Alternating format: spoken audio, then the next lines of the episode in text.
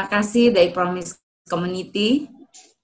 Shalom teman-teman yang sudah join pada malam hari ini, teman-teman saya Shalom. yang sudah hmm, dengan sukacita mendapat prayers dan join malam ini. Saya mau say hi buat semuanya ya. Nggak bisa sebutin namanya satu-satu, cukup banyak saya lihat teman-teman saya. Nah, terima kasih teman-teman untuk join malam ini, terlebih juga untuk teman saya Neni yang dari Muslim malam ini juga join malam ini. Terima kasih untuk kehadirannya, untuk mau bersama-sama mendengarkan kebenaran firman Tuhan. Mari sebelum kita mulai, kita berdoa sekali lagi. Ya Tuhan Allah Bapa kami yang ada dalam kerajaan surga, Engkau yang kami sembah siang dan malam di sepanjang kehidupan kami. Engkau yang maha tahu, sedangkan kami manusia sangat terbatas. Engkau yang maha mulia dan maha uh, luar biasa suci, kami tidak bisa Tuhan mendapatkan kemuliaan apa pun sebab kami manusia berdosa. Ampuni kami Tuhan, kuduskan sucikan layakan kami ketika saat ini Tuhan kami akan membagikan kebenaran firman Tuhan, pakai hambamu yang terbatas ini Tuhan dengan kebenaranmu, agar yang disampaikan benar-benar isi hati Tuhan dan kebenaran firman Tuhan semata, bukan dari kedagingan, bukan juga dari keinginan-keinginan manusia, tapi biarlah firman Tuhan yang akan diberitakan pada malam hari ini boleh menjadi berkat bagi kami semua yang mendengarkan. Terima kasih ya Tuhan untuk kebaikanmu berkati jaringan internet kami agar kami semua sama-sama bisa mendengarkan dengan baik dan berkati sepanjang pemberitaan ini Tuhan Roh Kudusmu hadir di tengah-tengah kami agar supaya kami semua mengerti pekabaran firman Tuhan malam ini. Terima kasih Tuhan di dalam nama Yesus kami berdoa. Haleluya. Amin. Saudara-saudara yang kekasih dalam Tuhan Yesus Kristus pada malam hari ini, saya mengambil tema uh, yang sudah dibacakan oleh Sisani dalam bahasa Inggris ya, tapi saya lebih senang pakai bahasa Indonesia ya, karena lidah saya takutnya salah ucap. Jadi iman di tengah-tengah krisis, ya. Iman di tengah-tengah krisis dan uh, saya mengambil uh, firman Tuhan dari satu Raja-Raja pasal 17. Saudara-saudara yang kekasih dalam Tuhan Yesus Kristus, kita semua pasti mengalami krisis dalam hidup, pernah punya krisis-krisis tertentu, baik ada yang sedang maupun ada krisis yang besar, namun kita percaya bahwa kita sanggup melewatinya karena kita punya Tuhan yang hidup. Saya akan bacakan firman Tuhan di dalam uh, 1 Raja-Raja 17 ayat 1 sampai 6. Elia di tepi sungai Kerit. Lalu berkatalah Elia orang Tisbe dari Tisbe Gilead kepada Ahab, Demi Tuhan yang hidup Allah Israel yang kulayani, sesungguhnya tidak akan ada embun atau hujan pada tahun-tahun ini kecuali kalau kukatakan. Kemudian datanglah firman Tuhan kepadanya, pergilah dari sini, berjalanlah ke timur dan bersembunyilah di tepi sungai Kerit di sebelah timur sungai Yordan. Engkau dapat minum dari sungai itu dan burung-burung gagak akan kuperintahkan untuk memberi makan engkau di sana Lalu ia pergi dan ia melakukan seperti firman Tuhan. Ia pergi dan diam di tepi sungai Kerit di sebelah timur sungai Yordan. Pada waktu pagi dan petang, burung-burung gagak membawa roti dan daging kepadanya dan ia minum dari sungai itu. Saudara-saudara yang kekasih dalam Tuhan Yesus Kristus, mari kita perhatikan bahwa Tuhan begitu luar biasa, makanan terjamin dan mujizat terjadi, jaminan Tuhan bagi Elia apakah kita masih ragu di tengah-tengah masa pandemi ini? Betapa banyak orang kehilangan pekerjaan, betapa banyak orang mengalami kesulitan di dalam berbisnis, betapa begitu banyak orang mengalami penderitaan. Tetapi ingatlah bahwa Tuhan itu Tuhan yang Maha Kuasa. Mujizat yang dia kerjakan bagi Elia di Sungai Kerit, sanggup ia kerjakan bagi kita saat ini. Saudara-saudara yang kekasih dalam Tuhan Yesus Kristus, Elia adalah seorang nabi yang besar. Kita tahu semua kalau kita uh, apa namanya rajin ke sekolah minggu, kita rajin uh, ke sekolah Sabat atau kita rajin ikut persekutuan doa atau kita rajin untuk membaca firman Tuhan, kita tahu bahwa cerita ini adalah Elia, dia terangkat ke sorga. Jadi dia bergaul karib dengan Tuhan oleh karena dia punya kehidupan yang taat dan saleh di hadapan Tuhan. Saudara-saudara yang kekasih dalam Tuhan Yesus Kristus di akhir zaman ini, Tuhan pun ingin supaya kita hidup di dalam ketaatan dan kesalehan. Tidaklah mudah kita berjalan dengan Tuhan karena dunia ini sangat menawarkan begitu banyak hal-hal yang sangat menggiurkan, hal-hal yang membuat kita jauh dari Tuhan.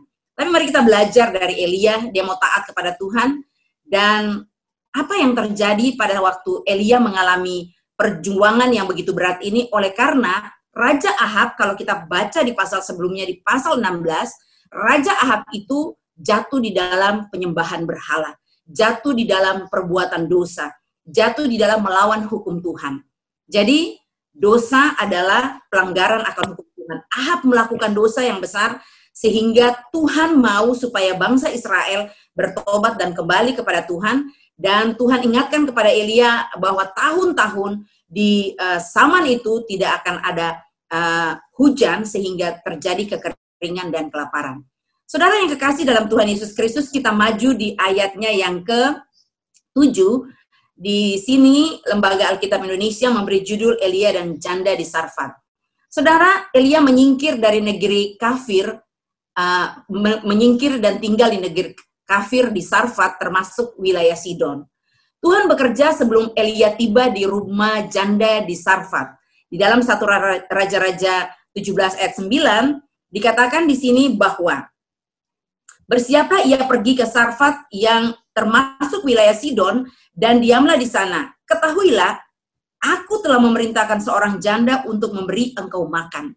Jadi Tuhan sangat memelihara Elia.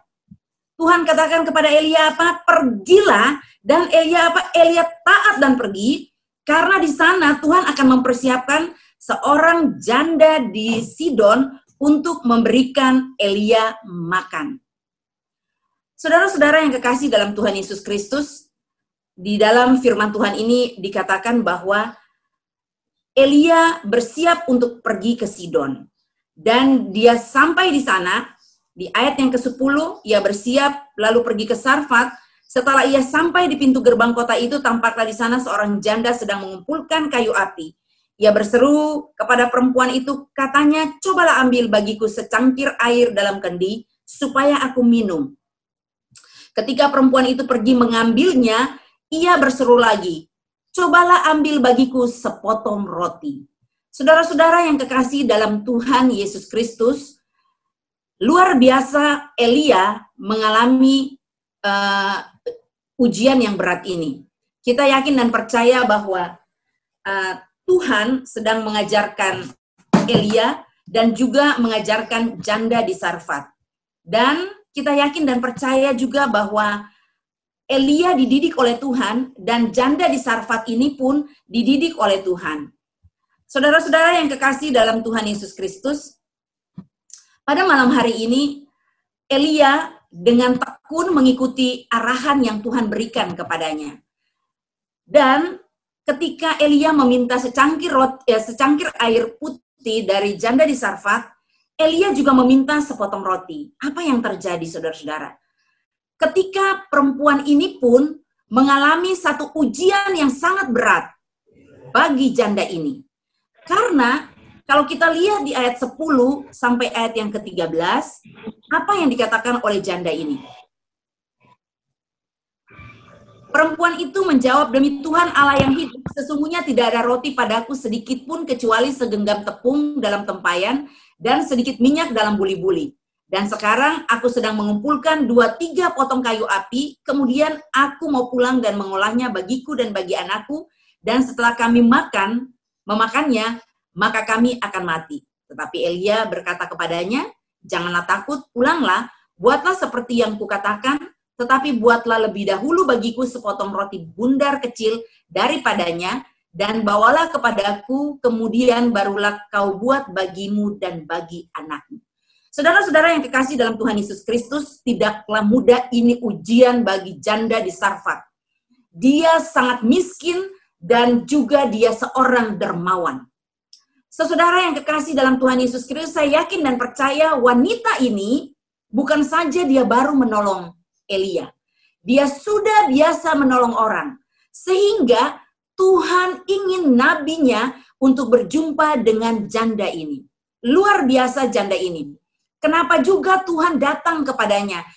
Dia adalah orang kafir, bukan dari orang Israel, tetapi Tuhan ingin supaya Elia datang kepadanya. Dan pada waktu Elia datang kepadanya, di situ pun dia sangat diuji imannya. Saudara yang kekasih dalam Tuhan Yesus Kristus, berapa banyak dari kita mengalami begitu banyak ujian dan tantangan, begitu banyak kita mengalami hal-hal yang sangat menggetirkan dalam hidup kita, mengalami hal-hal di mana kita sulit untuk berbagi. Dan kami mari kita lihat, janda ini berbagi dari segala kekurangannya. Janda ini berbagi dari kemiskinannya. Saudara, Tuhan begitu mengasihi janda Sarfat ini. Tuhan sangat mengasihinya juga Tuhan sangat mengasihi Elia. Tuhan juga sangat mengasihi kita semua. Makanya firman ini mengajarkan kita untuk bagaimana iman kita diuji dan bagaimana kita berjuang di dalam iman untuk bisa berbagi di dalam segala kekurangan kita. Kita lanjut di dalam 1 Raja-Raja 17 ayat yang ke-15. Lalu pergilah perempuan itu dan berbuat seperti yang dikatakan Elia. Lihat ketaatannya, dia pergi dan dia melakukan seperti apa yang Elia katakan kepadanya. Maka perempuan dan dia serta anak perempuan itu mendapat sorry ayat 15 lalu ia pergi berbuat seperti apa yang Elia katakan. Saudara, iman perempuan ini teruji. Dia membagi sedikit makanan dengan Elia. Lalu apa yang terjadi? Ayat yang ke-15 maka perempuan itu dan dia serta anak perempuan itu mendapat makanan beberapa waktu lamanya. Saudara, Tuhan tidak pernah lupa akan janjinya. Apa yang terjadi pada zaman Elia dan janda di Sarfat ini, Tuhan mampu kerjakan bagi kita sampai hari ini. Firmannya itu tidak pernah berubah. Firmannya itu tetap sama. Tetapi Maukah kita punya iman dan ketaatan seperti janda di Sarfat ini? Punya iman untuk berbagi dalam kekurangan, punya iman untuk tidak pelit memberikan secangkir air dan sepotong roti. Bahkan Elia katakan, sebelum kamu dan anakmu makan, kasih dulu kepada saya. Luar biasa. Saudara, mungkin kalau ada orang yang emosi, aduh nih Bapak ya, sudah datang jauh-jauh, udah tahu kita lagi dalam kesusahan, dalam kemiskinan, minta dia dulu lagi yang harus uh, uh, lebih dahulu. Sedangkan kami harus belakangan. Tapi lihat saudara, perempuan ini dengan taatnya melakukan apa yang seperti Tuhan lakukan kepadanya. Tuhan mau dia lakukan kepadanya. Dan Elia menekankan bahwa bikin dulu kepada saya, baru kamu dan anakmu. Saudara, bukankah Elia juga membawa prinsip, carilah dahulu kerajaan Allah dan kebenarannya, maka semua akan ditambahkan kepadamu? Firman ini pun terjadi bagi janda di Sarfat. Karena apa? Karena Tuhan sangat mengasihi janda ini. Saudara yang kekasih dalam Tuhan Yesus Kristus, mari kita perhatikan firman yang uh, ada di dalam satu Raja-Raja 17 ini. Ayat 16 mengatakan tepung dalam tempayan itu tidak habis dan minyak dalam buli-buli itu tidak berkurang seperti firman Tuhan yang diucapkan dengan perantaran Elia. Saudara, sungguh ajaib. Imannya perempuan ini pahala yang Tuhan sediakan, minyak dalam buli-buli dan tepung dalam tempayan tidak pernah habis. Janda ini memberi dari segala kekurangannya, bukan dari kelebihannya. Saudara, kalau kita berikan sesuatu dari kelebihan kita, mungkin itu biasa. Tapi bagaimana kalau ada seseorang saudara kita datang dalam segala kekurangan kita dan dia juga mau minta tolong? Kita belajar prinsip kebenaran ini. Tuhan tidak akan pernah tinggal diam ketika kita memberikan itu dengan ketulusan hati. Tidaklah heran, Yesus memuji iman wanita ini. Saya minta tolong Sestisil untuk membacakan Lukas 4 ayat 26 bagaimana Tuhan memuji iman wanita Sarfat ini.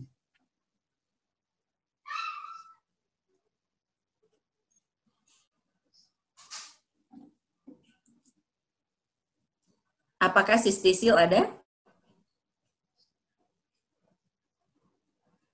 Atau mungkin Sesani boleh baca Sisani? Baik, uh, saya akan bacakan. teman-teman Lukas 4 ayat 26. Oke. Okay. Kalau teman-teman bisa buka, buka juga. Ya, Lukas 4 ayat 26. Tetapi Elia diutus bukan kepada salah seorang dari mereka, melainkan kepada seorang perempuan janda di Sarfat di tanah Sidon. Ayat selanjutnya. Ayat 27, dan pada zaman Nabi Elisa, banyak orang kusta di Israel, dan tidak ada seorang pun dari mereka yang ditahirkan, selain daripada Naaman, orang Syria itu. Saudara yang kekasih dalam Tuhan Yesus Kristus, Tuhan memuji iman wanita ini. Tuhan sangat luar biasa memuji iman wanita ini, maka Yesus ketika dia datang ke dunia ini, dia mengulang lagi apa yang pernah dia lakukan di tengah-tengah rumah wanita yang dermawan, yang miskin, yang dalam kelaparan sedang memberkati nabinya di sana. Elia dikatakan begitu banyak wanita-wanita janda di Israel yang begitu melimpah makanan. Begitu hidupnya menikmati berkat Tuhan. Di dalam kekurangan dalam uh, kelaparan mungkin saja mereka punya persediaan makanan begitu banyak. Tetapi Tuhan memilih wanita ini Tuhan katakan begitu banyak wanita-wanita janda di Israel, tetapi dia memilih wanita kafir ini karena wanita ini punya iman. Saudara, kita belajar. Saya dan saudara banyak kali kita mengenal Kristus, tapi kita tidak menunjukkan kehidupan kekristenan yang sejati dalam hidup kita. Kita mungkin pelit dengan orang-orang di sekeliling kita. Kita mungkin tidak mau berbagi, Bahkan mungkin kita mau kasih persembahan di gereja pun kita mikir-mikir. Ya. Tapi mari kita belajar. Yesus memuji iman wanita ini. Yesus memuji orang-orang yang tidak mengenal kebenaran, tetapi mereka punya hati nurani yang tulus mau berbagi. Saudara, kita punya kebenaran. Kita punya Yesus, kita punya juru selamat, kita punya firman Tuhan yang sangat mengajarkan kita. Mari pada malam hari ini kita belajar untuk uh, punya iman seperti janda di Sarfat ini. Saudara yang kekasih dalam Tuhan Yesus Kristus, ujian iman yang berat bagi janda ini sebelumnya Tuhan telah melatih imannya. Jadi ketika kita dilatih Tuhan, satu step naik ke step berikutnya. Tuhan terus mengajarkan kita. Saya punya pengalaman saudara uh, berbagi dengan orang waktu saya melayani seseorang anaknya uh, di teman dari almarhum suami saya menelpon saya, tolong ke rumah sakit doakan anak saya. Setelah selesai saya mendoakan anak-anaknya, di hati saya itu tuh ada yang kuat berbicara, berikan uang kamu semuanya di dalam dompet itu. Saudara tahu, uang saya itu ada 500 ribu. Lalu saya masih masih masih menawar sama Tuhan. Saya bilang Tuhan, saya kan mesti bayar kontrakan. Waktu itu saya belum punya rumah. Jadi saya belum punya kontrakan. Saya mesti beli susu anak saya. Waktu itu anak saya masih kecil ya. Uh, uh, jadi saya masih mikir, aduh gimana ya Tuhan? Saya harus ini, saya udah gitu ada, saya mesti pulang kan perlu ongkos juga. Kalau saya kasih semua, saya naik pulang naik jalan kaki kan jauh Tuhan. Masih bergumul dalam hati. Bayangin tiba-tiba di dalam di dalam hati saya ini kuat nih ada yang, yang berbicara.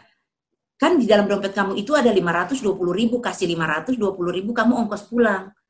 Jadi saya langsung kayak tertegur karena kok iya ya di dalam dompet saya ada 520 ribu. Jadi saya keluarkan uang saya semua 500 ribu, saya berikan, saya bilang gini, ini ya, semoga bisa jadi berkat buat kalian. Jadi waktu saya memberikan kepada mereka, dia langsung menangis meluk saya. Dia bilang, kakak tahu nggak? Ini uang kami harus bayar. Kalau nggak, satu jam lagi ke depan kami harus bayar 2,7 juta. Dan kami butuh uang ini untuk anak ini mesti pulang. Jadi kami udah dari pagi hari nggak ada yang tolong kami. Kami udah hubungi beberapa orang, nggak ada satupun yang bisa menolong karena semua juga lagi dalam, mungkin dalam keadaan sulit. Jadi tiba-tiba saya cuman uh, teks kakak, tolong mampir untuk mendoakan anak saya. Nah, saudara yang kekasih dalam Tuhan Yesus Kristus, saya bahagia karena saya berpikir Tuhan terima kasih ya kalau saya uh, ada suara di dalam hati menggerakkan saya terus saya tidak memberi dan orang ini akan menjadi punya beban yang lebih berat lagi. Teman saya ini punya beban yang lebih berat lagi. Dan saya pulang dengan 20 ribu sampai di rumah, saya bersuka cita. Ya, dan saya berterima kasih kepada Tuhan sudah bisa menolongnya. Nah, saudara-saudara yang kekasih dalam Tuhan Yesus Kristus, uh, mengalami hal-hal seperti itu, saya rasa janda ini juga akan bergumul seperti saya tadi, ya. Janda uh, saya yang punya Tuhan Yesus aja saya masih nawar, ya. Dan mungkin janda ini lebih hebat karena Tuhan Yesus memuji imannya. Mungkin dia nggak pakai nawar. Saya masih nawar lagi. Ah, nanti makannya gimana, nanti ini gimana. Nah, saudara yang kekasih dalam Tuhan Yesus Kristus, kita mesti belajar peka ya. Supaya Tuhan itu menolong kita untuk bagaimana kita harus memberkati orang lain.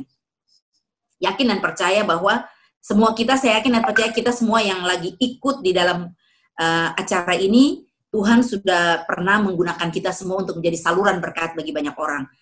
Dan saya bersyukur dan bersuka cita teman-teman saya banyak di sini juga sangat banyak yang memberkati hidup saya. Jadi saya yakin dan percaya bahwa kita semua punya pengalaman-pengalaman yang luar biasa dengan Tuhan. Dan ingat, Tuhan ingat apa yang kita lakukan kepada siapa pun.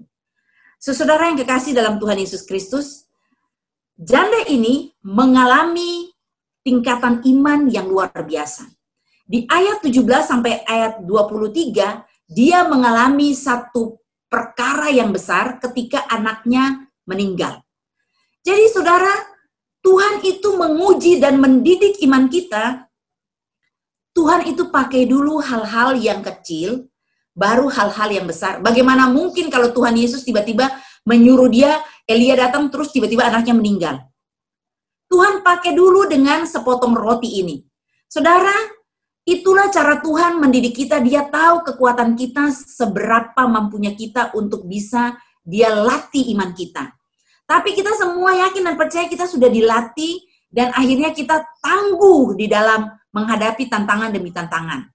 Jadi firman Tuhan yang Tuhan berikan di dalam Alkitab ini untuk melatih iman kita, menolong kita supaya ketika kita naik ujian iman, kita pun akan uh, survive. Kita pun akan percaya dan yakin untuk apa yang Tuhan lakukan. Nah, saudara, ketika saya selesai memberkati teman saya ini, ini kesaksian saya yang tadi, tiba-tiba saya itu diundang untuk berkhotbah. Jadi setelah saya berkhotbah, saya uh, ucapan syukur. Jadi dia bilang, Bu, karena kami ada ucapan syukur, kami mau memberkati Ibu sedikit lebih banyak. Jadi saya bilang, nah Tuhan terima kasih ya, saya kasih sedikit aja, Tuhan ganti banyak banget. Jadi lihat, Tuhan gak pernah lupa sama kita. Dia janda Sarfat ini memberikan sepotong roti kecil, Tuhan menjamin hidupnya sampai masa kelaparan itu selesai. Jadi lihat, saya kasih cuma sedikit, Tuhan kasih itu seamplop tebal. Tapi apa yang terjadi, Tuhan uji saya lagi. Ketika dalam pelayanan berikutnya, saya lagi berkhotbah juga, tiba-tiba di hati saya ini kamu harus memberikan kepada orang ini, orang ini, orang ini tahu-tahu uang saya itu udah habis. Dan orang-orang itu menangis ke saya dan mereka bilang kami sangat membutuhkan berkat itu. Dan saya yakin dan percaya bahwa saya mau taat untuk melakukan apa yang suara di hati saya ini saya yakin dan percaya itu suara Tuhan pun bekerja untuk saya menjadi saluran berkat bagi sesaudara uh, uh, teman-teman saya ini orang-orang yang ada di dalam uh, persekutuan doa itu. Dan saudara Berikutnya saya pulang ke rumah, saya bilang Tuhan saya udah nggak punya apa-apa, besok saya harus pergi ke Bandung untuk melayani, saya nggak tahu mau kasih makan anak saya bagaimana, saya pokoknya kalau Tuhan mau izinkan saya pergi ke Bandung, Tuhan harus kasih uh, tanda buat saya supaya saya bisa pergi dengan tenang. Teman-teman tahu, ketika saya di depan pintu besok paginya, tukang sayur itu datang ke rumah saya. Tukang sayur bilang apa? Bu Lili tolong ambil sayur-sayur saya ikan-ikan saya tahu dan tempe saya. Kapan saja ibu mau bayar silakan. Jadi saya tahu ini tanda dari Tuhan saya sebenarnya nggak mau berhutang. Tetapi ini orang datang menawarkan. Saya sampai merinding saya bilang hah? Oh begitu ya pak? Ya ambil aja semuanya. Ambil aja. Berapa? Mau buat berapa hari? Silakan silakan. Ah saya berpikir ya udah saya ambil aja semuanya. Saya udah pergi dengan ongkos pergi ke Bandung. Singkat cerita, saya sampai di Bandung, saya sudah melayani seminggu, saya pulang. Teman saya di Bandung bilang begini, sis, uh, kita melayani orang-orang yang nggak mampu dan nggak ada uh, persembahan kasih buat sis. Jadi uh, maaf ya, kita nggak bisa memberkati kamu. Saya bilang ah nggak apa-apa orang itu Tuhan kasih dengan cuma-cuma, kita juga berikan dengan cuma-cuma, nggak usah khawatir. Bukan dari sini, dari mana saja Tuhan bisa sanggup memberkati. Saudara, saya bicara begitu, uang saya di ATM nggak ada dan dompet saya udah kosong. Teman saya antar saya ke terminal Lewi Panjang itu dengan pikiran saya begini, paling saya akan menelpon seseorang untuk transfer saya ongkos ataukah mungkin saya Tuhan udah siapkan teman saya di jalan di terminal ada orang yang akan memberkati saya dan dia akan bilang eh kak naik ikut saya dan dia akan bayar ongkos saya. Pikiran saya macam-macam. Bayangan bayangkan saudara saya nggak pernah tahu bagaimana cara Tuhan menolong saya nanti. Saya cuma di pikiran saya paling saya jalan kaki ataukah saya akan telepon seseorang untuk menolong saya udah gitu aja Sambil kita berdoa, berdua berdoa, sambil berjalan, akhirnya tiba-tiba seorang teman saya menelpon. Dia menelpon, dia bilang, Hey Lili, saya kayak ditendang loh, sampai saya hampir jatuh di kantor saya. Saya tuh mesti transfer kamu uang udah dua minggu, tapi saya tuh lupa karena saya sibuk. Jadi saya udah transfer, kamu coba cek di rekening kamu. Saya bilang gini, Tante, putar mobil, balik kita ke ATM. Kenapa? Saya nggak punya ongkos buat naik mobil. Ya ampun, kiapa ngana nggak bilang pak kita ngana nggak punya doi. Jadi saya bilang, saudara yang kekasih dalam Tuhan Yesus Kristus, itulah ujian-ujian yang Tuhan berikan dalam kehidupan kita. Kita mau taat dan setia nggak? Mari kita lihat ujian iman yang berat bagi janda ini. Anaknya meninggal, ya. Dan apa yang terjadi? Elia datang dan membuat mujizat di rumah itu dan Tuhan memberikan mujizat kehidupan bagi anak ini. Tuhan tidak pernah lupa janda yang telah menolong Elia. Tuhan menjangkau janda ini, Tuhan ingin dia selamat. Mujizat yang membawa kepada pertobatan. Mari kita lihat, perhatikan di ayat yang ke-24, apa yang dikatakan oleh Alkitab. Kemudian kata perempuan itu kepada Elia, sekarang aku tahu bahwa engkau abdi Allah dan firman Tuhan yang kau ucapkan itu adalah benar. Saudara, akhirnya janda Sarfat ini bisa memuji Tuhan, menerima Tuhan. Mungkin dia tahu banyak orang bilang itu Elia nabi Tuhan, itu Elia nabi Tuhan. Tapi kali ini dia mengakui bahwa firman Tuhan itu ya dan amin. Allah itu adalah Allah yang bertanggung jawab dalam kehidupan dia. Dan dia bisa menerima Allah Israel. Dan inilah cara Tuhan menjangkau wanita janda Sarfat ini. Jangan kita pernah puas dengan keadaan kita. Kita perlu bertumbuh untuk masuk dalam ujian-ujian berat. Seperti janda ini yang sudah melewatinya. Saudara, banyak orang gak mau terima pergumulan-pergumulan yang begitu berat. Tetapi di dalam pergumulan yang berat itu, di situ kita lihat mujizat Tuhan. Di dalam ujian-ujian yang berat, di situlah kita dididik untuk mengenal Yesus itu seperti apa.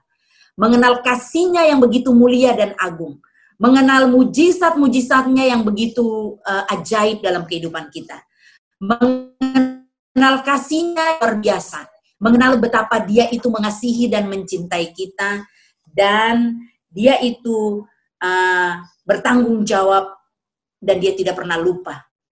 Saudara yang kekasih dalam Tuhan Yesus Kristus, ada mujizat yang membuat orang bertobat, ada mujizat yang tidak membuat orang bertobat.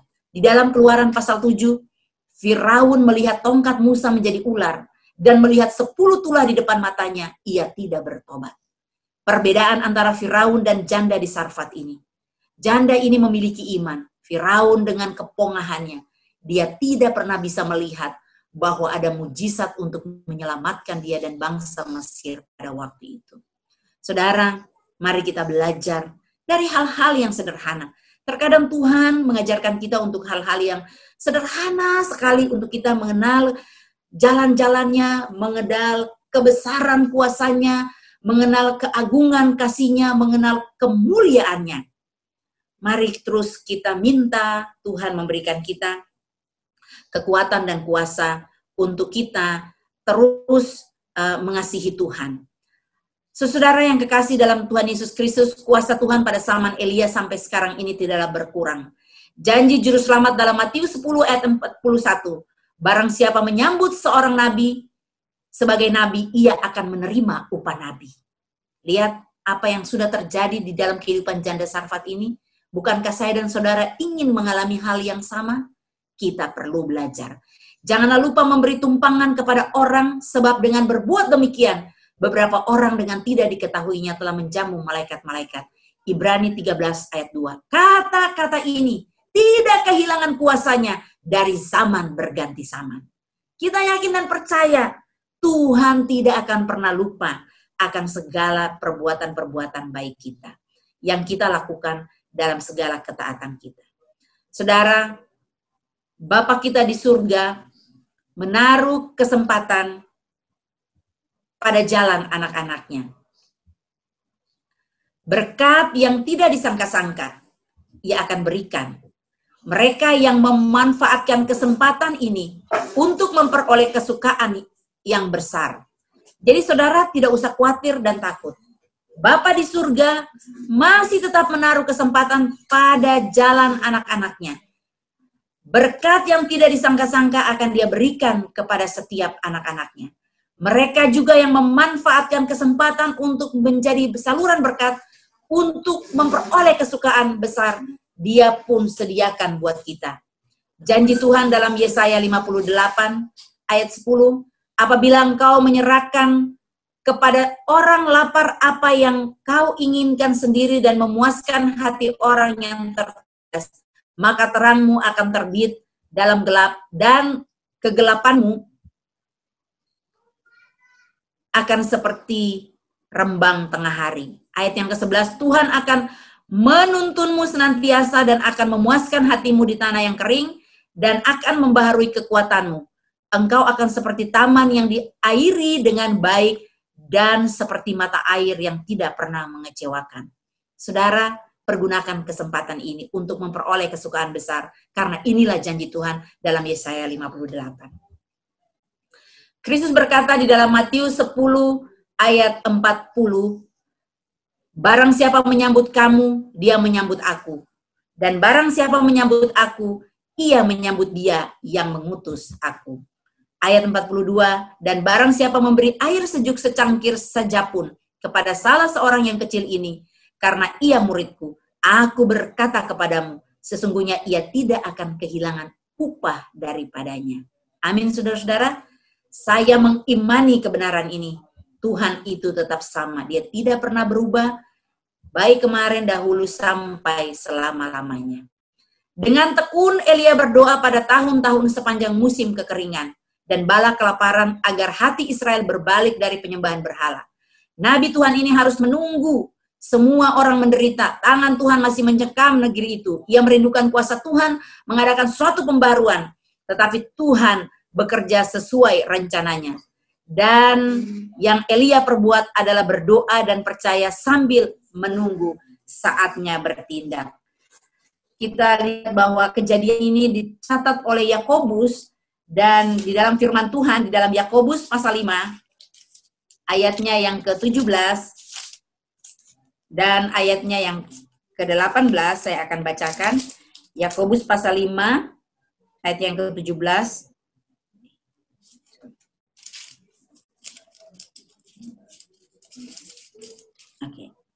Elia adalah manusia biasa sama seperti kita dan ia telah bersungguh-sungguh berdoa supaya hujan jangan turun dan hujan pun tidak turun di bumi selama tiga tahun dan enam bulan. Lalu ia berdoa pula dan langit menurunkan hujan dan bumi pun mengeluarkan buahnya. Saudara, Tuhan mau mengajarkan kita punya iman di dalam kuasa berdoa. Kita yakin dan percaya Tuhan telah memberikan kita kuasa. Dan di dalam kuasa Tuhan itu, Tuhan ingin supaya kita punya iman dan percaya seperti yang Elia lakukan. Bukankah Elia sama dengan kita? Elia itu adalah manusia biasa seperti kita.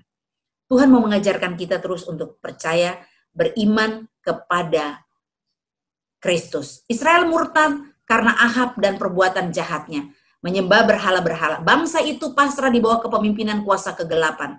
Namun sejak pemerintahan Raja Daud, yang sudah berlangsung hampir satu abad, bangsa Israel telah merasakan kesenangan bersatu dalam menaikkan lagu pujian kepada Allah yang maha tinggi dan mereka menyanyi. Mazmur 65 ayat 9 sampai 14, Engkau mengindahkan tanah itu mengaruniakannya kelimpahan dan membuatnya sangat kaya. Batang air Allah penuh air. Engkau menyediakan gandum bagi mereka, ya demikian engkau menyediakannya. Engkau mengairi alur bajaknya, engkau membasahi gumpalan-gumpalan tanahnya dengan biru hujan. Engkau mengemburkannya, engkau memberkati tumbuh-tumbuhannya, engkau memangkotai tahun dengan kebaikanmu. Jejakmu mengeluarkan lemak Tanah-tanah padang gurun menitik, bukit-bukit berikat pinggangkan sorak-sorai. Padang-padang rumput berpakaian kawanan kambing domba. Lembah-lembah berselimutkan gandum. Semuanya bersorak-sorai dan bernyanyi-nyanyi. Saudara, firman Tuhan ini tidak pernah berubah. Tuhan sanggup menolong kita di masa kesusahan ini. Di masa pencobaan berat ini, saya belum dengar ada orang yang kelaparan. Kita yakin dan percaya Tuhan itu baik Tuhan itu sanggup menyediakan apa yang tidak ada menjadi ada. Tuhan sanggup pakai tangan-tangan yang luar biasa untuk menjadi saluran berkat dalam hidup kita.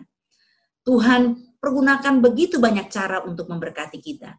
Dan patutlah kita mengucap syukur betapa dahsyatnya dan betapa baiknya Tuhan di dalam kehidupan kita.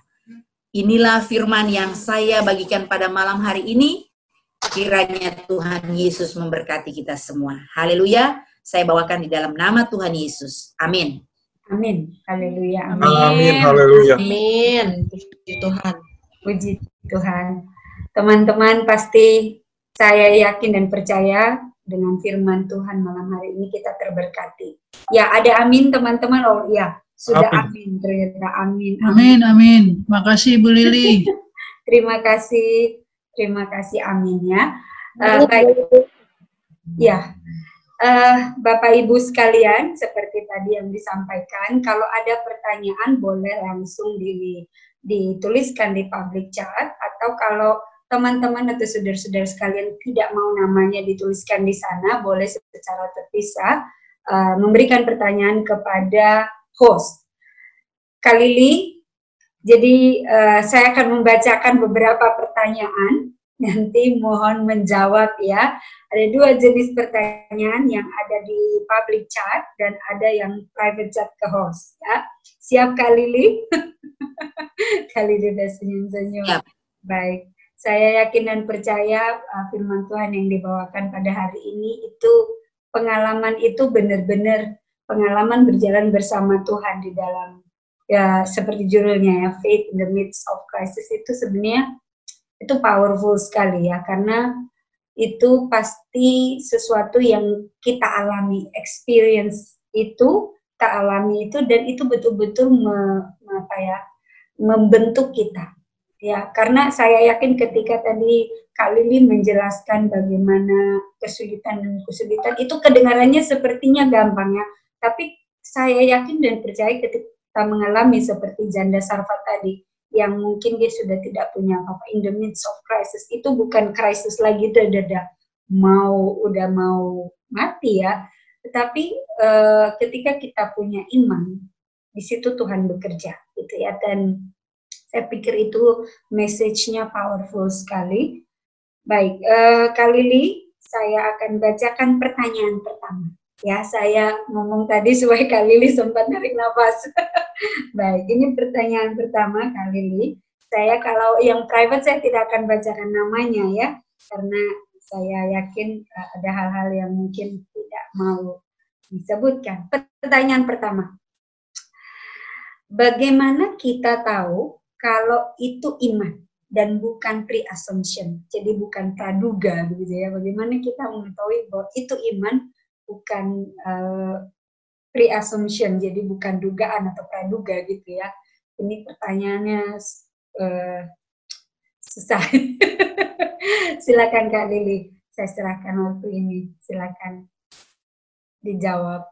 ini dalam kasus apa dulu nih? Maksudnya apa ya? Ya, ini juga saya uh, kurang jelas ini, uh, tapi mungkin kalau saya sih memahami bagaimana kalau bagaimana kita tahu kalau itu iman dan bukan uh, kan ya saya saya sih tidak mau menduga-duga ini pertanyaan karena memang pertanyaannya seperti ini, tapi mungkin uh, kalau saya boleh mengklarifikasi, mungkin kadangnya uh, di dalam hidup kita kita beriman begitu ya, tetapi kayaknya kita memisahkan ini iman atau praduga kita itu tuh kayak apa ya, nggak kurang kurang bisa kita pisahkan gitu ya.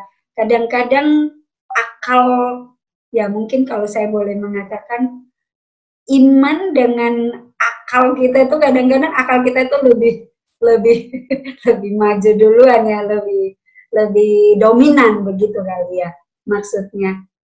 Mungkin ibu host oke. okay. uh, jadi kalau kita lebih uh, mungkin saya ber, mencoba untuk menjawab ya, ya kalau di dalam Ibrani 11 ayat 1 dikatakan bahwa iman adalah dasar dari segala sesuatu yang kita harapkan dan hmm. bukti dari segala sesuatu yang tidak kita lihat. Ya. Dan kalau kita baca di dalam pasal ini, kita akan melihat bahwa begitu banyak saksi iman. Nah, saudara yang sedang yang bertanya boleh pegang Alkitab dan tolong buka Ibrani 11 dan tolong bacakan sampai ayatnya yang ke-40. Jadi saudara-saudara bahwa di sana saksi-saksi iman itu melakukan sesuatu uh, menurut apa yang firman Tuhan katakan. Ya, kita lihat bahwa di dalam uh, saksi iman yang pertama di sini ditulis bahwa Tuhan itu sangat menghargai Habel karena Habel itu datang beribadah kepada Tuhan menurut ketaatan. Ya, kita lihat bahwa uh, Kain itu beribadah kepada Tuhan membawa tumbuh-tumbuhan sementara Habel itu datang membawa korban darah. Uh, pertanyaannya apakah Tuhan itu tidak pernah mengajarkan Kain dan Habel lewat ayahnya Adam dan Hawa bagaimana kalau datang beribadah kepada Tuhan? Bukankah Tuhan sudah mengajarkan kalau kamu mau datang beribadah kepada Tuhan, yaitu kamu harus bawa darah domba untuk korban penebus dosa. Tidak semerta-merta Tuhan uh, memberikan aturan kepada Kain dan Habel untuk bagaimana datang, lalu Tuhan menerima persembahan Habel, sedangkan persembahan Kain tidak diterima. Jadi ini contoh saksi-saksi iman supaya kita mau melakukan Iman itu menurut kebenaran firman Tuhan. Saudara, iman itu timbul dari pendengaran akan firman Tuhan. Bisa share uh, ayatnya uh, mungkin teman-teman bahwa iman itu bagaimana timbul? Iman itu timbul dari pendengaran akan firman Tuhan. Jadi iman yang uh, mungkin saya ini saya bisa bantu saja ya. Mungkin kalau kalau yang tidak sesuai dengan harapannya saya minta maaf ya, tapi saya mau bagikan menurut yang Alkitab katakan. Jadi kalau kita baca lagi begitu banyak bahwa saksi-saksi iman, eh, tokoh-tokoh Alkitab di dalam firman Tuhan, mereka itu melakukan semua berdasarkan ketaatan oleh firman Tuhan. Tidak ada mereka melakukan sesuatu di luar kebenaran.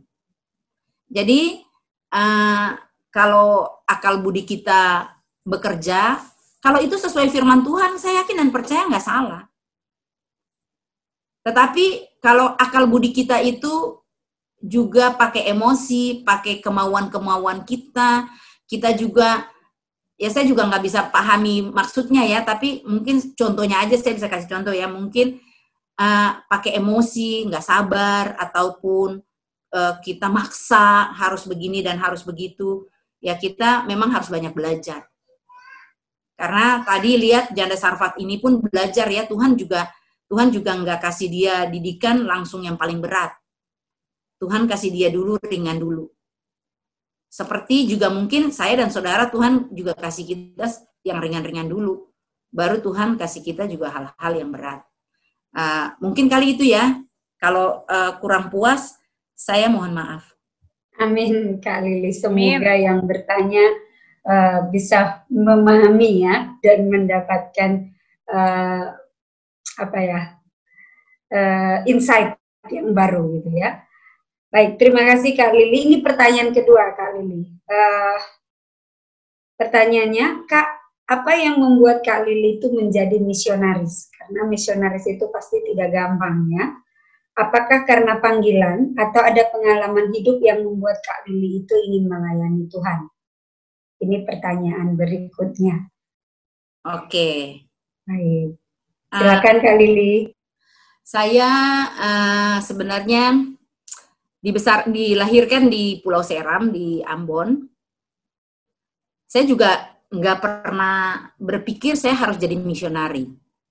Karena dari eh, nggak pernah dapat gambaran, tapi setelah dalam perjalanan hidup saya, saya itu bekerja di beberapa tempat itu seperti bagaimana ya?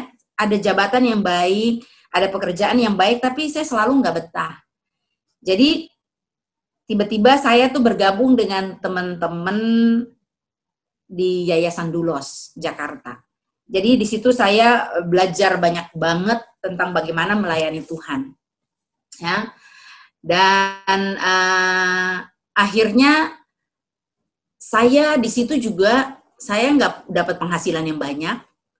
Saya sama sekali hidup dari iman dan sampai hari ini sih hidupnya dari iman uh, artinya kita hidup sebagai misionari itu kan nggak ada uh, in, uh, ya ya bukan satu pekerjaan yang menghasilkan ya uh, mengeluarkan sih iya menghasilkan tidak tapi uh, bagaimana untuk tahu bahwa itu panggilan kita kan bisa merasakan itu dengan diri kita ya ketika kita bergaul karib dengan Tuhan ketika kita punya persekutuan dengan Tuhan setiap hari, kita tahu pasti Tuhan akan kasih tahu kita sign buat kita bahwa ini loh panggilan kamu, ini loh hidup kamu. Dan saya sudah melakukan banyak pekerjaan dan banyak usaha. Saya lebih gampang itu cari satu jiwa daripada saya tuh misalkan menjualkan satu produk gitu. Saya lebih gampang untuk bisa menguatkan orang, mendoakan orang tuh lebih cepat. Seminggu itu bisa punya jadwal yang banyak ketimbang saya misalkan mau coba-coba bantu Tuhan untuk dagang ini, dagang itu, coba kerja ini, kerja itu ya. Jadi uh, kita pasti akan merasa sendiri panggilan itu. Pasti Tuhan kalau kita punya keintiman dengan Tuhan, otomatis Tuhan tuh pasti akan kasih kita tanda-tanda dan kita juga di situ akan ada damai sejahtera, kita juga akan sukacita dan Tuhan juga akan siap orang-orang untuk kita layani ladang itu. Tuhan panggil kita, Tuhan siapkan semuanya, Tuhan siapkan ladang, Tuhan siapkan semua hidup kita, dan kita harus pergi dengan iman. Ya memang gak mudah, tapi uh, ya hidup ini apa sih yang gak mudah? Semua kan gak mudah juga. Walaupun mungkin saudara melihat ada seorang pebisnis yang kaya raya, punya banyak harta, uh, menurut saudara apakah dia juga itu mudah? Nggak mudah juga kan? Ya masing-masing masing-masing kan semua itu relatif ya. Ketika kita bergaul karib dengan Tuhan, apa yang kita akan alami itu adalah sukacita dan damai sejahtera. Seperti pengusaha yang besar, seperti seorang pekerja yang luar biasa sukses, seperti seorang misioneri, seperti seorang siapa aja ketika kita punya kedekatan dengan Tuhan, ya kita akan puas dengan apa yang Tuhan berikan dalam hidup kita. Kira-kira begitu ya uh, yang bertanya semoga puas dengan jawaban saya.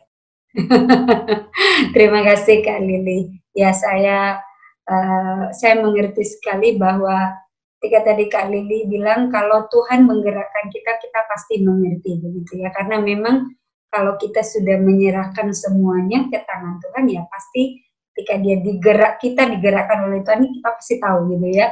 Jadi ya bukan hanya praduga saja, tapi kita tahu persis karena kita tahu kepada siapa kita menyerahkan hidup kita. Thank you Kak Lili ya. Semoga yang bertanya mendapatkan uh, gambaran yang jelas. Baik. Pertanyaan berikutnya ada di uh, di mana di public chat. Ini uh, karena di public chat jadi saya boleh bacakan namanya. Jadi dari teman kita Frenzy di Bali, kami sama-sama di Bali, dia bertanya begini, ketika krisis datang, mungkin kita bisa cari Tuhan, tapi untuk tetap merasakan hadiratnya secara penuh, itu yang saya belum tahu harus bagaimana ya. Ya betul ya. Kadang kalau kita dalam keadaan krisis banyak masalah itu kita kayak enggak kita itu kayak cari Tuhan itu sungguh-sungguh. Tetapi setelah itu gampang sekali untuk kita sepertinya hilang begitu aja ya dan tidak merasakan lagi gitu. Kalau mungkin Kak Kak Lili bisa share pengalamannya. Mungkin nggak bisa langsung menjawab 100%, tapi mungkin bisa share pengalaman atau sesuatu yang mungkin bisa menguatkan. Silakan Kak Lili. Oke, uh, terima kasih untuk pertanyaannya ya. Memang uh, jujur kita semua waktu mengalami krisis kita pasti dekat dengan Tuhan. Ya, ini bukan saudara siapa tadi friend uh, friends ya, friends ya. Friends, bukan friends aja mengalaminya ya. pasti kita semua mengalaminya. Jadi kamu nggak sendirian kok. Nah, ketika kita mengalami uh, uh, krisis itu, kita pasti dekat dengan Tuhan. Dan ketika krisis itu telah berlalu, kelihatannya kayak kita nggak cari Tuhan sungguh-sungguh. Kita nggak dekat, nggak nangis lagi, nggak berdoa lagi, nggak berlutut lagi, nggak baca Alkitab lagi, nggak mau uh, melakukan sesuatu. Tapi mari kita belajar dari eh, pengalaman-pengalaman firman Tuhan ya yang ada di dalam toko-toko Alkitab ya bahwa semua yang uh, menjadi panutan di dalam uh, Alkitab, mereka pun semua kembali cari Tuhan. Jadi kita harus terus uh, minta kepada Tuhan jangan puas dengan apa yang sudah kita alami ketika Tuhan sudah menjawab doa kita. Saya mengalami begitu banyak tantangan di dalam kehidupan dan saya terus uh, cari Tuhan sampai saat ini walaupun bagi mungkin bagi saya saya udah nggak punya beban lagi gitu uh, besok meninggal dunia pun saya juga udah siap gitu atau uh, apa namanya uh, nggak ada apa-apa juga saya udah udah maksudnya udah yang ya udah saya anak saya udah nggak ada. Uh, saya kayaknya sudah bertanggung jawab untuk melakukan banyak hal. Jadi uh, kapan Tuhan panggil juga saya udah siap. Tapi uh, apakah itu baik menurut pandangan Tuhan? Kan nggak juga. Ya kan? Nah, kadang-kadang kita merasa bahwa uh, di satu titik kita mengalami penurunan oleh karena uh, itu kita udah nggak merasa dekat lagi dengan Tuhan. Karena kita udah mulai jauh. Jauh dari baca firman, jauh dari berdoa, mengambil waktu untuk memuji dan memuliakan Tuhan, ambil waktu banyak untuk merenungkan firman Tuhan, sehingga uh, pasti kita akan merasa lebih jauh. Nah, masa Tuhan mesti kasih lagi krisis lagi supaya kita dibawa lagi dekat kan nggak mau. Jadi ketika kita udah mulai uh, ditolong, ingat jangan jangan juga ya udah datang lagi terus kepada Tuhan. Minta terus. Kalau kering minta Tuhan basahi hati saya dengan firman Tuhan. Tuhan saya kering nih Tuhan. Kasih lagi minta dong Tuhan, kering nih Tuhan. Kasih saya untuk punya uh, roh yang menyala-nyala untuk apa? Untuk baca firman Tuhan, untuk memuji Tuhan, mendengarkan firman Tuhan. Sekarang uh, nggak kayak zaman dulu kita masih SMA dulu tahun 80-an ya, 89 nggak ada YouTube, nggak ada ini ya. Uh, di sini kan banyak anak-anak muda ya yang tadi saya dikasih tahu ya sama bahwa banyak anak milenial. Di sini kan banyak YouTube, banyak uh, ada juga dari Promise Community punya uh, apps, bisa juga bisa datang untuk mencari sesuatu yang mungkin uh, lebih menarik gitu daripada kalau baca Alkitab kayaknya bosan ini buku tebel amat ya baca dari mana ya sampai di mana ya gitu ya. Jadi uh, mungkin bisa cari sesuatu kan udah banyak nih ya dan bisa uh, apa namanya uh, tadi Sis Dita udah sharing tentang uh, Day Promise Community Apps. Jadi saudara bisa cari tahu di situ untuk bisa menumbuhkan iman, memberikan kekuatan bagi hati yang kering itu ya sehingga uh, bisa lagi. Nah, saudara kadang kita udah cari udah baca, udah berdoa, masih masih ini juga, masih kayak belum klik gitu, masih ada yang, lu kok nggak rasa apa-apa ya? Mungkin kurang bersyukur. Atau mesti minta ampun sama Tuhan. Mungkin ada dosa yang kita umpetin, belum kita akui di hadapan Tuhan. Ada dosa-dosa kesayangan yang bikin kita itu kering. Ini saya jujur mengatakannya. Dosa-dosa kesayangan kita yang bikin kita kering. Sehingga kita jatuh bangun lagi di hal yang sama, jatuh bangun lagi di hal yang sama. Jadi bikin kita kering terus di dalam kehidupan kita. Jadi habis krisis ulang lagi. Jadi kan nggak mau dapat krisis lagi ya. Kita sudah semua juga, aduh jauh-jauh deh krisis dalam hidup. Nah, pengennya kan begitu kan? Ya, ya terus dekat dengan Tuhan. Tapi banyak orang bilang kalau dekat dengan Tuhan kan krisis semakin datang. Ya, bilang aja Tuhan kan di dalam krisis kan ada Tuhan seperti janda ini kan. Di tengah-tengah kemiskinannya kematiannya pun Tuhan ada di sana ya untuk menolong dia. Eh, itu saja kali jawabannya ya. Ada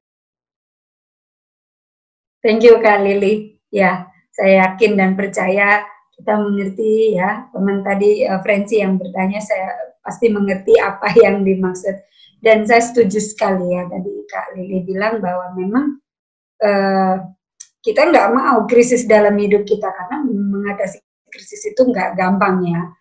Tetapi mungkin uh, sebagai orang-orang yang tadi sudah dikatakan kadang kita kering kayak kita tuh nggak kita udah baca firman tapi kita nggak merasakan sesuatu atau kita udah liatin YouTube mungkin atau something lah IG something yang seperti itu tapi kayak kita biasa aja gitu kayak nggak ada sesuatu yang membuat kita merasa wah saya uh, apa ya merasa saya dapat sesuatu atau saya diberkati. Uh, saya dulu pernah mengalami hal ini, ya. Mungkin be beberapa saat saya pernah gitu ya. Tetapi memang bergabung dalam satu care group, bergabung dengan teman-teman yang mau belajar bersama firman Tuhan itu menolong kita banyak banget. Kenapa? Karena ada orang yang mendoakan kita juga gitu ya. Jadi teman-teman cari orang-orang, cari grup yang membuat teman-teman bertumbuh ya. Bertumbuh dalam arti iman ya. Mau belajar firman karena kalau kita memang menjauh dari apa ya, dari pembelajaran atau grup yang belajar akan firman Tuhan, kita sebenarnya kalau sendiri itu kita cenderungnya tidak akan sulit ya, bukan tidak akan, tapi sulit untuk berkembang. Atau mungkin kita jadi guru untuk diri kita sendiri dan akhirnya kita juga jadi apa ya kayak di situ-situ aja tidak tidak mendapatkan sesuatu yang baru. Baik, terima kasih Kak Lili. Uh, ada lagi pertanyaan saya bacakan ke Kak Lili. Semoga masih ready untuk menjawab ya. Baik, ini pertanyaannya adalah sebentar ya. Oke, ini mungkin pertanyaannya uh, nanti bisa di uh, nanti mungkin kita harus uh, jelaskan ulangnya. Tapi pertanyaannya sih mungkin ini pertanyaan datang juga dari kita semua. Bagaimana caranya menghilangkan rasa kegalauan? Uh, akan apa yang akan dimakan dan apa yang akan dipakai Kak Lili? Gitu ya. Jadi eh, kadang kalau kita udah nggak punya uang terus kita pengen membantu atau apa gitu terus kayak kita galau kayak tadi yang dialami Kak Lili ya bagaimana caranya kita mengatasi itu kalau Kak Lili sendiri boleh share apa yang dilakukan silakan Kak Lili Oke, terima kasih untuk pertanyaan yang baik ya. Kalau sampai kita tidak bisa memberkati orang lain, kemungkinan Tuhan juga sedang mengajarkan kita untuk tidak bisa memberkati orang. Ya, jadi jangan galau. Itu itu itu uh, yang yang saya yang saya uh, belajar ya dari kehidupan.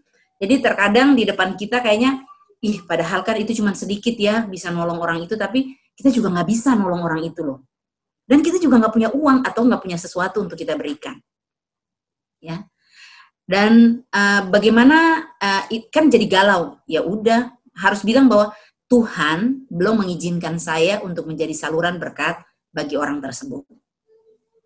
Tuhan, kita masih bisa punya lutut untuk berdoa, bertelut, dan kita bisa berdoa, Tuhan, pakai orang lain untuk menolong dia. Itu kerendahan hati yang Tuhan didik dan Tuhan ajarkan bagi kita. Dan uh, bagaimana mengatasi kegalauan makan minum pakai ya itu ya bukan ya, maksudnya kan, begitu ya, betul, betul. nah jadi betul. kalau kita belajar ini uh, makan minum pakai ini kan ada di Matius pasal 6 ayat 25 sampai 30 something 34 atau 33 ya di sana kan uh, Tuhan mau mengajarkan kita bagaimana kita tidak khawatir tentang hidup ini ya tentang makan, minum dan pakai. Sebenarnya ayat-ayat itu sangat jelas. Tetapi terkadang kita miss bahwa apa yang kita uh, cari itu bukan untuk mempermuliakan nama Tuhan terkadang. Jadi uh, di situ dikatakan di ayat-ayat itu bahwa uh, bangsa-bangsa yang tidak mengenal Allah itu mencari semuanya itu, ya. Tapi Tuhan bilang jangan kamu khawatir tentang apa yang kamu makan dan minum dan pakai. Tapi Rasul Paulus bilang asal ada makan dan pakai cukup. Dan juga apalagi yang disampaikan bahwa kesusahan sehari cukuplah untuk sehari. Apalagi ya aku tahu apa itu kesusahan, apa itu kelimpahan, kekurangan, apa itu kelimpahan. Jadi kalau kita baca firman Tuhan, banyak referensi ayat-ayat di dalam firman Tuhan ini yang menguatkan kita bahwa kita nggak perlu galau kalau kita kekurangan tetapi sampai kalau kita sampai mati lapar pun enggak. Uh, karena begini ya, Tuhan itu kan kasih ilustrasi burung ya. Pernahkah kita mendengar berita bahwa burung ada jatuh dari langit karena kelaparan, ribu-ribu jatuh dari langit. Saya dari lahir sampai sekarang saya belum pernah dengar berita itu. Manusia kelaparan iya karena pemalas. Ya. Tetapi burung itu dia nggak pernah saya baca satu artikel burung albatros itu dia terbang dari Amerika ke Hawaii untuk cari makan kalau di Amerika itu musim dingin. Itu tiga ribu berapa mil itu dia harus terbang. Dan tidak pernah dia jatuh mati di lautan Pasifik sana oleh karena dia kelelahan atau dia kelaparan. Jadi Tuhan mau ajarkan kita apa lihat burung itu dia nggak pernah bikin ladang, nggak pernah punya lumbung, nggak pernah tanam, nggak pernah tuai, tapi dia nggak pernah mati lapar. Itu Tuhan mau ajarkan kepada kita iman. Lalu Tuhan mau bilang gini masalah pakaian. Eh lihat tuh Salomo kaya raya. Siapa yang nggak kenal Salomo di seluruh dunia waktu itu? Ya, dia yang tulis kitab Amsal, ya, waktu dia uh, belum jatuh di dalam dosa. Waktu dia bertobat, dia tulis kitab pengkhotbah. Ya. Alkitab bilang apa? Tuhan Yesus bilang apa? Asalomo dalam segala kemegahannya tidak berpakaian seindah dari salah satu bunga yang hari ini ada, besok dibuang dalam api. Kita kadang-kadang nggak sadar kalau kita lagi nyapu halaman, bunga-bunga yang bagus itu di halaman kita jatuh, terus kita buang di tempat sampah. Padahal lihat tuh, itu Alkitab gambarkan. Salomo aja nggak berpakaian seindah bunga itu. Jadi Tuhan mau apa? Tuhan mau kita anak-anak Tuhan itu pakai cukup, makan cukup. Itu aja Tuhan yang Tuhan mau kita melakukan hal itu. Jadi kita nggak usah galau karena misalkan teman-teman kita punya barang merek, teman-teman kita nongkrong makan ini, makan itu, makan ini, makan itu. Ya kita juga harus pilih-pilih. Kita juga harus belajar untuk hidup sehat. Kita harus berpakaian seadanya, ya. Apalagi masa sulit ini. Mau pakai baju bagus mau ke mana coba? Punya punya sepatu bermerek atau baju bermerek, punya tas merek, mau pakai ke mana? Ibadah aja kita cuma lewat Zoom. ya. Jadi lihat, Tuhan sedang mendidik semua manusia di muka bumi ini supaya apa? Supaya belajar dari firman ini. Ya kan? Mau buat apa juga di masa susah ini, pandemi ini? Mau beli baju? Nggak bisa juga paling kita cuma untuk makan minum kita setiap hari. Jadi itulah didikan-didikan yang Tuhan kasih ya dan uh, nggak usah galau. Apalagi masa corona ini nggak usah pakai baju bagus-bagus, orang mau ke mana? Kecuali saudara kerja di kantor ya, mungkin harus rapi. Tapi kalau misalkan di rumah ya seadanya aja. Dan kalau nggak masa corona pun ya harus seadanya juga mestinya. Jadi kita nggak perlu galau dan marah sama Tuhan. Tuhan saya nggak punya baju ini, nggak punya baju ini, sedangkan ini punya ini, punya itu, punya ini. Ya kita harus menerima keadaan dan kenyataan. Kalaupun belum bisa ya sabar aja. Ada waktunya kok. Kira-kira gitu ya, semoga puas ya, maaf kalau Terima kasih Kak Lili. Ya, mengerti sekali maksudnya Kak Lili. Uh, Uh, pertanyaan berikutnya Kak Lili, uh, pertanyaannya begini. Halo Kak, suka tuh dalam doa udah bilang saya percaya kepada Tuhan. Tetapi ya, maksudnya dia uh, ketika dia berdoa, ini dia sudah percaya kepada Tuhan. Tapi tidak bisa dipungkiri dalam hati terjadi kegelisahan. Menurut kakak bagaimana? Jadi artinya mungkin ketika berdoa Tuhan saya percaya saya mau melakukan ini gitu ya.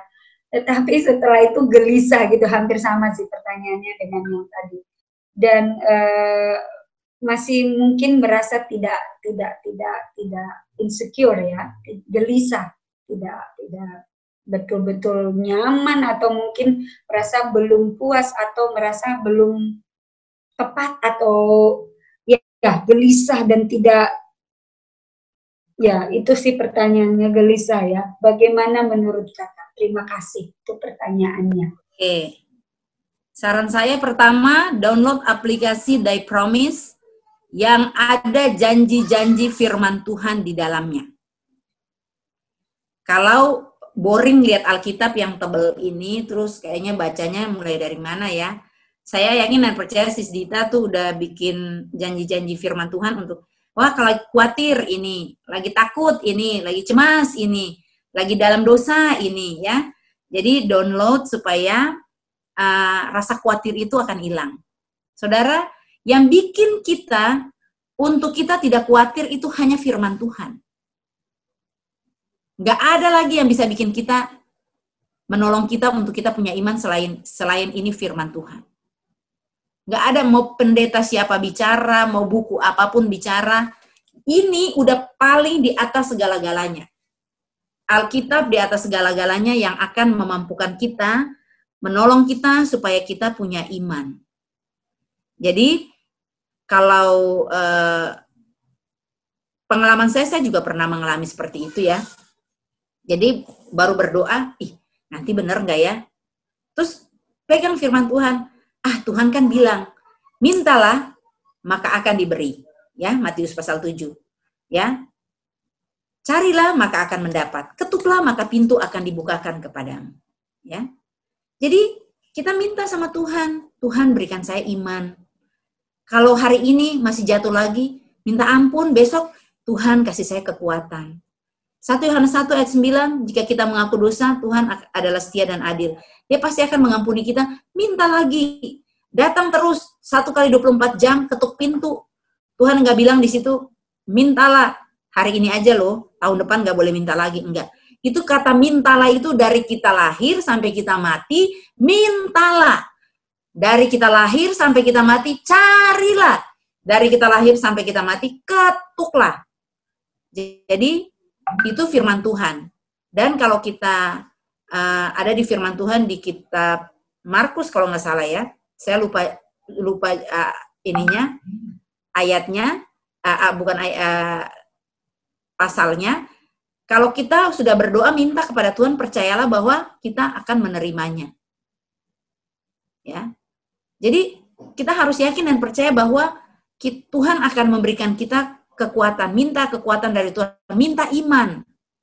Minta iman yang kuat untuk kita taat, percaya kepada firman Tuhan. Saudara, eh, Yohanes 14 ayat 15 bilang di luar Kristus kita nggak bisa berbuat apa-apa. Artinya kita harus menggantungkan iman kita, menggantungkan pengharapan kita, menggantungkan doa-doa kita itu hanya kepada Tuhan. Tuhan kasih saya iman, Tuhan kasih saya percaya, hari ini jatuh lagi, Tuhan saya jatuh lagi, ampuni saya, besok kuatkan saya Tuhan, saya mau berubah Tuhan, masih jatuh lagi, minta terus, minta terus, minta terus, saya yakin Kalau saudara memang sungguh-sungguh mau cari Tuhan, masa si Tuhan tinggalin kita? Lihat janda Sarfat yang gak punya Alkitab aja. Tuhan bikin mujizat dua kali dalam hidupnya. Luar biasa. Double loh. Tuh gak punya iman tuh. Gak percaya. Jadi apa? Harus punya hati yang murni. Hati yang baik. Saya yakin janda Sarfat ini gak punya Tuhan Yesus. Tapi punya hati nurani yang murni. Jadi kita punya Tuhan Yesus, jangan sampai kita nggak punya hati nurani yang murni, jangan sampai kita punya pikiran yang tidak kudus. Kita harus minta itu dari Tuhan. Dan kalau kita baca di, di ayat bagian A-nya, di situ Tuhan Yesus bilang apa? Kamu harus melekat dengan pokok anggur. Supaya apa? Kamu akan menghasilkan buah anggur. Jadi kalau kamu melekat dengan pohon anggur, kamu nggak bisa menghasilkan buah pisang. Makanya Tuhan bilang kita harus melekat dengan dia, kita menghasilkan buah-buah dari kebenarannya. Kebenaran siapa? Kebenaran Kristus yang akan kita hasilkan. Kira-kira itu ya. Uh, Semoga puas ya. Mohon maaf kalau kurang puas.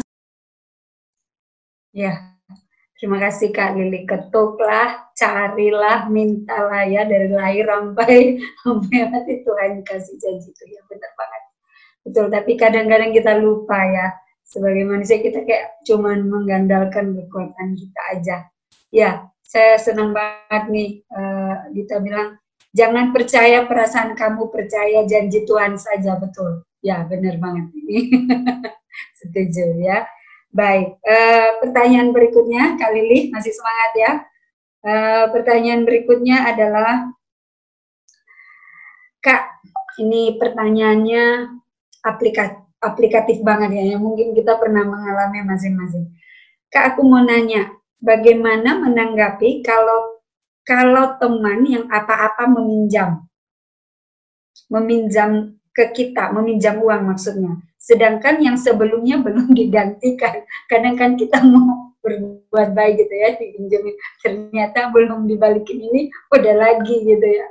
Kadang-kadang itu susah juga tadi, tapi kadang-kadang kalau nggak dikasih juga bilangnya, ah kamu, tapi katanya kenal Tuhan dan bla bla bla gitu ya. Kadang ya saya mungkin ini tambahannya Kak Lili ya, tapi mungkin saya menambahkan begitu ya. Gimana Kak Lili? Silakan. Saya akan mencoba menjawab ya. Uh, pertama-tama kita harus uh, pertama-tama harus mendoakan teman-teman orang-orang di sekeliling kita. Jadi kalau udah mengalami mungkin sekali, dua kali, tiga kali, udah mesti banyak doa tuh. Mesti, mesti banyak khusus mendoakan teman kita ini. Kadang-kadang kita tidak pernah mendoakan orang-orang di sekeliling kita. Mungkin kita lupa bahwa oh cuman sekedar kita bergaul, tapi kita pulang kita nggak mendoakan orang-orang teman-teman kita, padahal mungkin dia nggak masalahnya nggak pinjam uang aja, padahal dia punya pergumulan ada yang lain lagi yang lebih berat. Jadi kita sebagai umat-umat Tuhan kita harus peka, ya. Nah persoalan pinjam meminjam ini kita harus berdoa minta dari Tuhan. Kalau saya ya ini saran saya ya kalau saya sekali udah pinjem misalkan uh, ribu saya besok dia pinjam lagi, saya bilang saya nggak punya uang 100 ribu, saya kasih kamu 50 ribu, kamu cari sisa ya, tapi kamu gak usah kembaliin. Gitu. Jadi saya nggak pinjam, tapi saya kasih aja. Nah, misalkan dia pinjam, misalkan, oh saya mau pinjam 5 juta, ini saya punya uang cuma 300 ribu. Saya berdoa, mari kita berdoa sama-sama, lalu kamu panggil dia, kamu berdoa, mau lewat telepon, pas mau ketemu, kamu kasih yang ada pada kamu, lalu berdoa minta Tuhan bukakan jalan supaya ada jalan untuk dia bisa uh, tercukupkan dengan apa yang dia perlukan. Saya yakin dan percaya persoalannya akan selesai karena Tuhan ada bersertamu. Amin. Amin. Tuh, terima kasih. Oke, baik. Uh, pertanyaan berikutnya Kak Lili. Oke, semoga yang bertanya mendapatkan uh, insight dari apa tadi yang dijelaskan oleh Kak Lili. Uh, mendoakan ya, mendoakan itu yang paling pertama. Kemudian ya, kita juga perlu uh, bijaksana juga ya. Oke, ini pertanyaan berikutnya Kak Lili. Siap ya Kak Lili ya? Pertanyaannya adalah, apakah iman dengan mujizat itu berbanding lurus? Jika iman kecil, mujizat tidak terjadi, atau mujizat terjadi karena pemberian, atau kasih karunia dari Tuhan? Wah, mantap ini kayaknya. Jadi uh, kita percaya bahwa uh, Tuhan itu kalau kita berdoa bisa langsung dijawab, bisa tunggu, atau bisa ada tiga tiga cara ya, atau karena setiap doa itu menurut kehendak Tuhan, ya, bukan menurut kehendak kita. Jadi kalau dijawab pasti itu dari Tuhan. Tidak dijawab pun itu dari Tuhan. Jadi kita nggak bisa bilang hanya mujizat itu uh, dari Tuhan, sedangkan da, kalau kita doa nggak dijawab itu bukan mujizat Tuhan. Saya punya pengalaman. Anak saya sakit, saya berdoa dengan iman. Tapi dia meninggal dengan uh, doa yang udah yang nangis, puasa, berdoa. Terus saya mesti marah sama Tuhan? Enggak. Saya akan berterima kasih dan bersyukur aja bahwa uh, pasti Tuhan punya rencana yang lain dalam hidup saya. Ya. Jadi tidak semua doa itu dan tidak semua jawaban doa itu salah dalam hidup kita. Dan di balik semuanya itu pasti ada rencana-rencana besar, tujuan-tujuan Tuhan yang besar dalam kehidupan kita masing-masing. Jadi kita uh, nggak bisa lihat bahwa kalau mujizat itu Tuhan dengar doa kita, terus kalau nggak ada mujizat yang kecil atau besar itu Tuhan nggak bikin mujizat dalam hidup kita. Padahal satu kali 24 jam aja kita bernafas gratis ini aja udah mujizat. Bagaimana dengan orang-orang yang kena kasus corona terus harus berjuang di ICU dengan harus pakai ventilator? Bayarnya mahal benar. Jadi uh, memang uh, kita harus banyak bergaul seperti tadi si Sani bilangnya kita pun harus punya komunitas kita harus banyak belajar kita harus punya orang-orang yang rohani sekeliling kita untuk membantu dan menolong kita untuk membuat kita bertumbuh jadi dari satu pengalaman ke pengalaman yang lain ke pengalaman yang lain jadi Bayangin saya dari pengalaman ini ke pengalaman ini, pengalaman yang paling besar yang luar biasa kehilangan anak saya dua tahun yang lalu umur 16 tahun.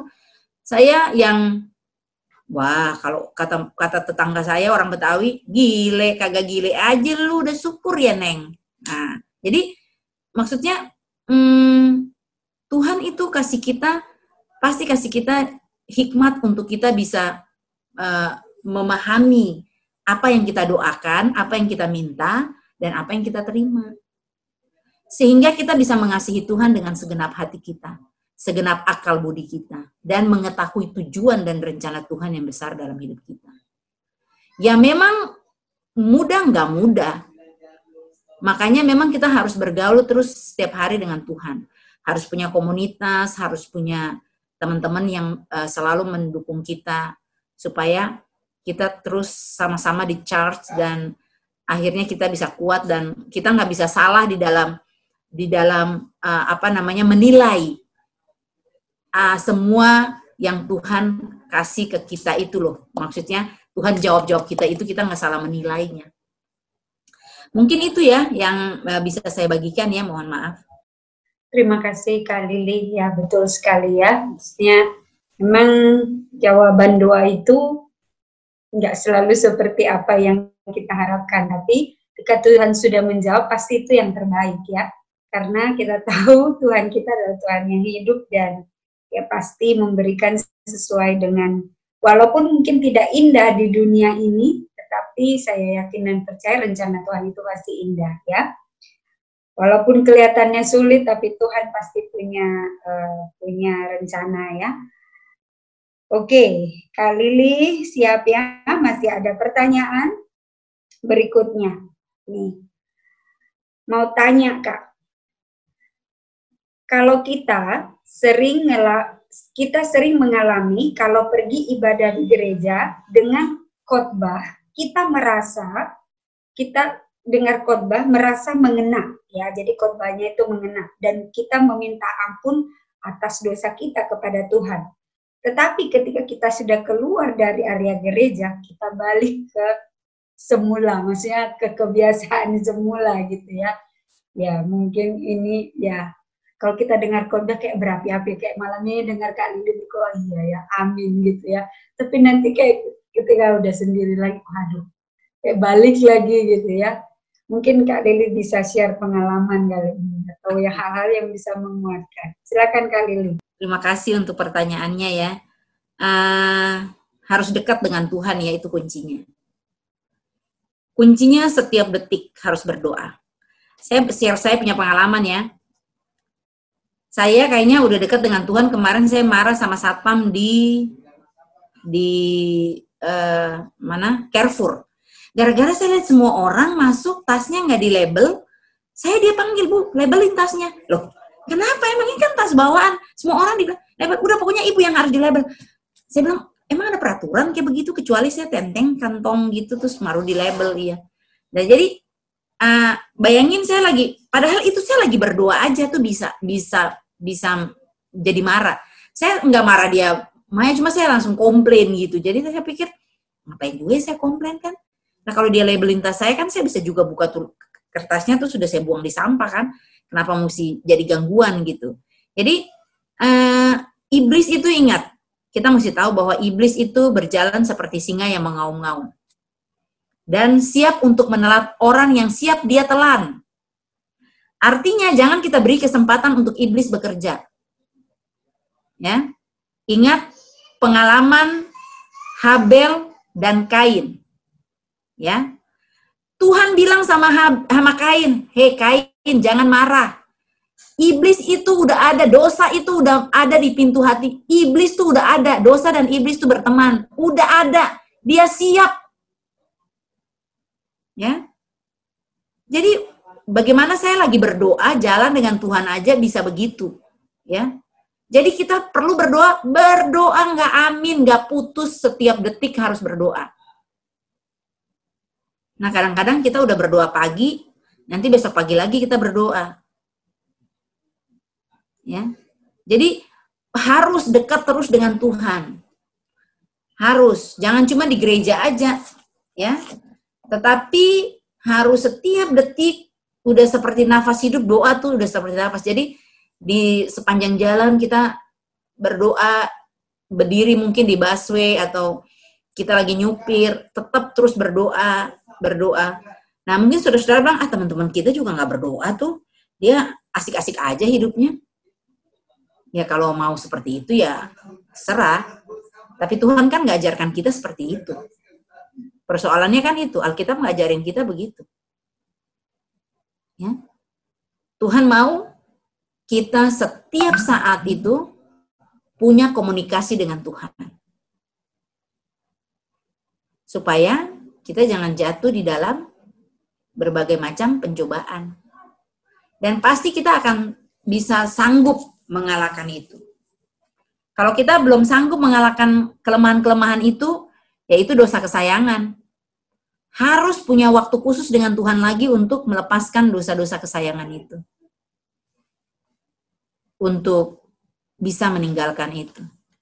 Harus punya komitmen dengan Tuhan untuk meninggalkan hal-hal itu.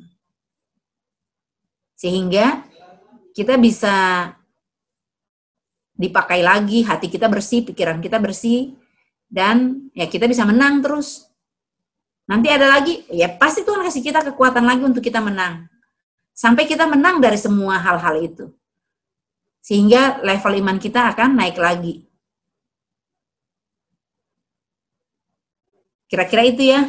Semoga puas. Baik. Terima kasih Kak Lili atas jawabannya. Semoga teman-teman yang bertanya tadi mendapat pencerahan ya atas pertanyaannya. Uh, atas pertanyaan dapat jawaban yang diharapkan. Oke, baik. Pertanyaan ini mungkin pertanyaan terakhir ya. Pertanyaannya adalah bagaimana cara mengatasi kesulitan? Ya, saya yakin pasti ini orangnya sedang dalam kesulitan. Bagaimana cara mengatasi kesulitan? Sebenarnya tadi Kak Lili mungkin sudah menjawab ya secara tidak langsung, tapi mungkin Kak Lili mau highlight uh, uh, uh, beberapa hal. Kak Lili mau menambahkan, silahkan. Oke. Okay. Bagaimana cara mengatasi kesulitan? Harus beriman, percaya akan janji Tuhan di dalam Alkitab. Ya.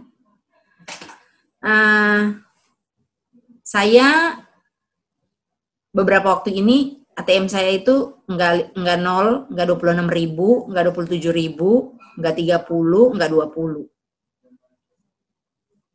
Tetapi saya percaya, saya bilang Tuhan, Tuhan kan punya langit dan bumi serta segala isinya. Saya yakin Tuhan pasti tolong. Kenapa? Karena kalau saya pergi melayani orang yang susah, saya berbagi dengan mereka. Bukan karena saya berbagi itu saya mau nagih Tuhan, enggak. Uh, Tuhan tahu kok apa yang saya perlukan. Minggu depan ini saya harus ke sini, ke sini, ke sini. Saya perlu ongkos. Cukup? Cukup. Besok ada aja. Lusa ada aja. Dan itu cara mengatasi kesulitan saya adalah saya ingat akan janji Tuhan.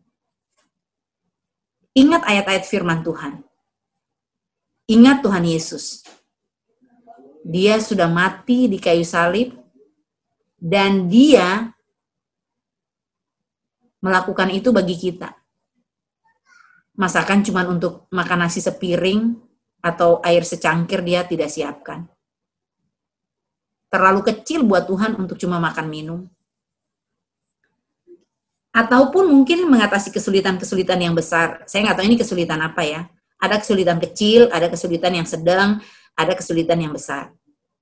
Bersandar kepada Tuhan. Bersandar kepada Kristus Lihat waktu Tuhan Yesus mengalami kesulitan yang besar, apa yang dia lakukan waktu dia berdoa di Taman Getsemani? Dia nangis sama bapaknya sampai keringat darah. Dia berdoa, ya. Kalau boleh cawan ini lalu. Yesus pun mengalami hal yang sama. Waktu dia di kayu salib, dia bilang, "Ya Bapak, ya, ya Allahku, mengapa engkau meninggalkan aku?"